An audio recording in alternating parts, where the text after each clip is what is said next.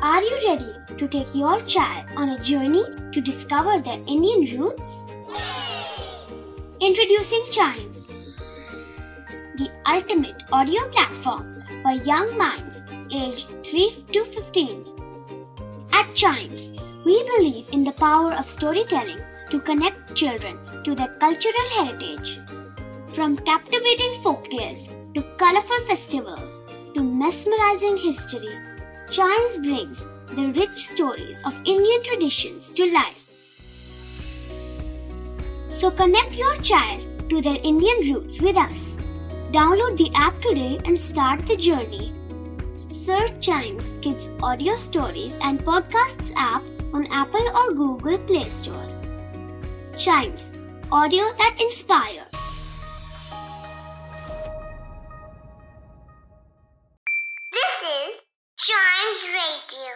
Original podcast. हर दिन की एक कहानी होती है कुछ ऐसी बातें जो उस दिन को बना देती हैं हिस्ट्री का हिस्सा तो आइए सुनते हैं कुछ बातें जो हुई थी in this day's history! Hello and welcome to this day's history जहाँ मैं आपको आज के दिन दुनिया भर में होने वाले कुछ इंपॉर्टेंट इवेंट्स के बारे में बताऊँगा तो चलिए शुरू करते हैं आज ही के दिन 1492 में, फ्रांस में एंजेसाइम विलेज की वीट फ़ील्ड में एक मीटियोराइट गिरा था। इसे हम एंजेसाइम मीटियोराइट के नाम से जानते हैं।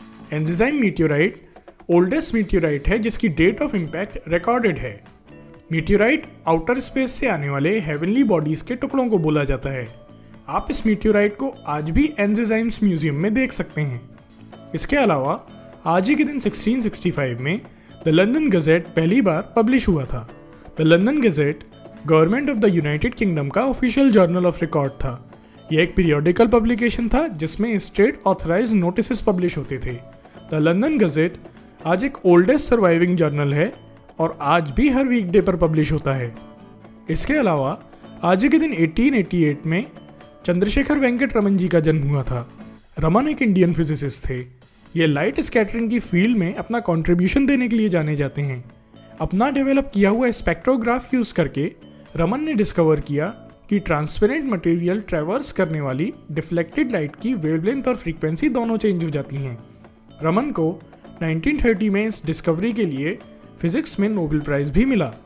इसके अलावा आज ही के दिन 1916 में Jeannette Rankin United State Congress में as a first women elect हुई थी। जेनेट एक अमेरिकन पॉलिटिशियन और विमेंस राइट एडवोकेट थी। यह यूनाइटेड स्टेट्स में फेडरल ऑफ़िस होल्ड करने वाली पहली लेडी थी। Jeannette US House of Representatives में as a Republican from Montana elect हुई थी। जेनेट आज तक मोन्टेना से यूएस कांग्रेस में इलेक्ट होकर जाने वाली अकेली लेडी हैं। इसके अलावा, आज ही के दिन 1929 में न्यूयॉर्क सिटी में the museum of modern art public के लिए ओपन कर दिया गया था।